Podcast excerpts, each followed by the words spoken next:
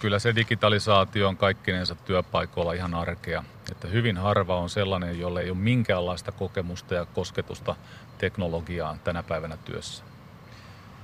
Millä vauhdilla se on tullut ja tulee tämä uusi teknologia?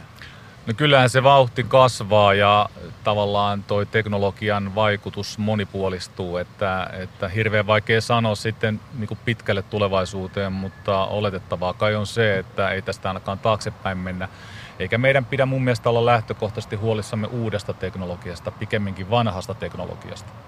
Tuossa teidän tutkimukset tuli selkeästi esiin, että sillä on aika paljon merkitystä, kuuluuko se työntekijän ääni siinä prosessissa, kun sitä otetaan käyttöön tai kun sitä suunnitellaan? Joo, se on oikeastaan kaikkein keskeisin kysymys, koska jos ihminen on mukana siinä päätöksenteossa, niin silloin se pystyy myöskin kertomaan, että mitä hän siltä teknologialta tarvitsee, mitä odottaa, osaako käyttää, mihin sitä tullaan hyödyntämään, miten. Kun ihminen on mukana niissä, niin silloin tavallaan päästään semmoiseen optimaaliseen tilanteeseen, että se teknologia parantaa sitä työhyvinvointia ja lisää myöskin työpaikan tuottavuutta. Ja heti ei olisi tullut mieleen, että tuommoinen metsäkoneen tutkit, äh, kuljettaja, niin sanottu harvesterin käyttäjä itse asiassa toimii jo aika lailla modernissa tämmöisessä tietoteknisessä ympäristössä. Ja vaikutti ainakin se teidän esimerkki tyytyväiseltä.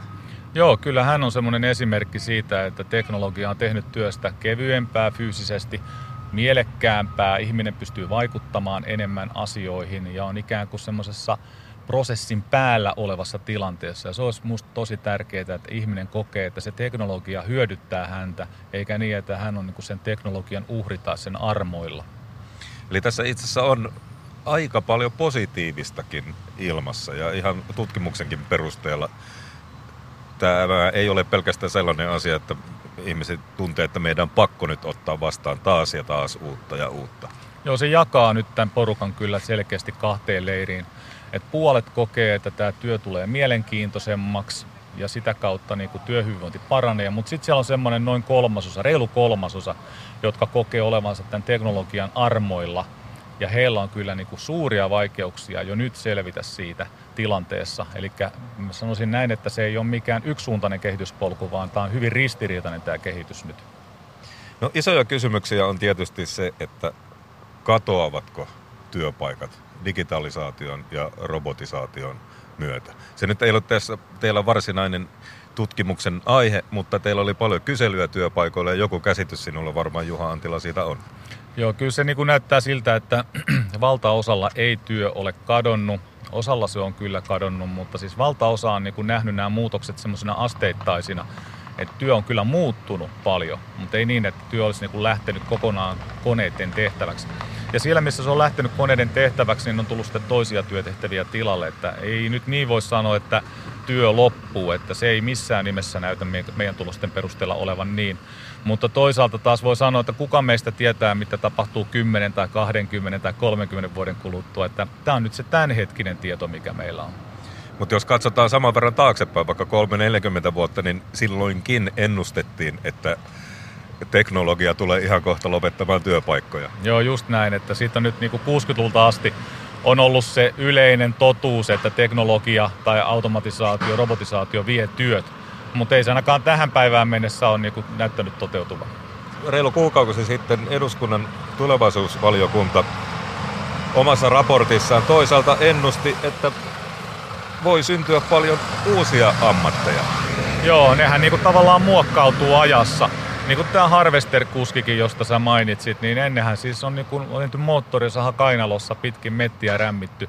Nyt siellä mennään tämmöisellä niin kuin monitoimikoneella, joka tekee sitten ne tehtävät, kuten tämä kuski haluaa. Se tuo sieltä niin kuin informaatio suoraan tehtaalle ja niin poispäin. Että niin kuin ne työtehtävät muuttuu ja ne on aina kyllä muuttunut. Että täytyy aina niin kuin muistaa sekin, että aina kun tekninen kehitys on mennyt eteenpäin, niin kyllä ne työtehtävätkin on siinä muuttunut. Mutta ei se välttämättä se ammatti-identiteetti siitä häviää, eikä se tekeminen lopu. No, mitä sanot Juha Antila, miten ammattiyhdistyksen pitää tässä sitten muuttua? Veikkaisin, että kyllä sielläkin täytyy tämä ottaa ihan tosissaan huomioon. Joo, niin pitääkin ja sen takia me ollaan niin käynnistetty tämä meidän hanke, joka on nelivuotinen projekti, tämä mahdollisuuksien aika-hanke, jossa me nimenomaan halutaan niin tietää, mikä on tilanne ja haetaan sille politiikkatoimenpiteitä, että ammattiyhdistysliike aidosti on läsnä ja pystyy tekemään sellaisia toimenpiteitä, jotka hyödyttää työssä käyviä ihmisiä. Koska niistä roboteista tuskin saadaan SAK-jäseniä. no ei ainakaan ensisijaisesti heistä, että kyllä me niin ollaan ihmisiä varten ja pyritään niin ihmisiä auttamaan. No pitäisikö nämä asiat ottaa jotenkin paremmin huomioon työmarkkinapöydissä? Jos ajatellaan, niin semmoinen työssä jaksaminen ja työn ilo on se vähintään yhtä tärkeää kuin ne 0,7 prosentin palkankorotukset. Joo, just näin. Et kyllähän tämä on niinku sellainen pitkään ollut Suomessa niinku puheen asteella, että halutaan työhyvinvointia parantaa, mutta mun mielestä siinä voitaisiin laittaa uusi vaide silmään nyt ainakin tulevan hallituksen aikana ja työmarkkinajärjestöt yhdessä hallituksen kanssa rakentaa sellainen iso politiikkaohjelma, jossa autetaan työpaikkoja tässä teknologian muutoksessa niin, että se työ olisi hyvää, ihmiset vois hyvin, ne haluaisi olla töissä, ne vois olla pidempään töissä ja se työ on samalla tuottavaa. Et tässä voidaan kansallisesti tehdä hurjan paljon, jos vaan on tahtoa.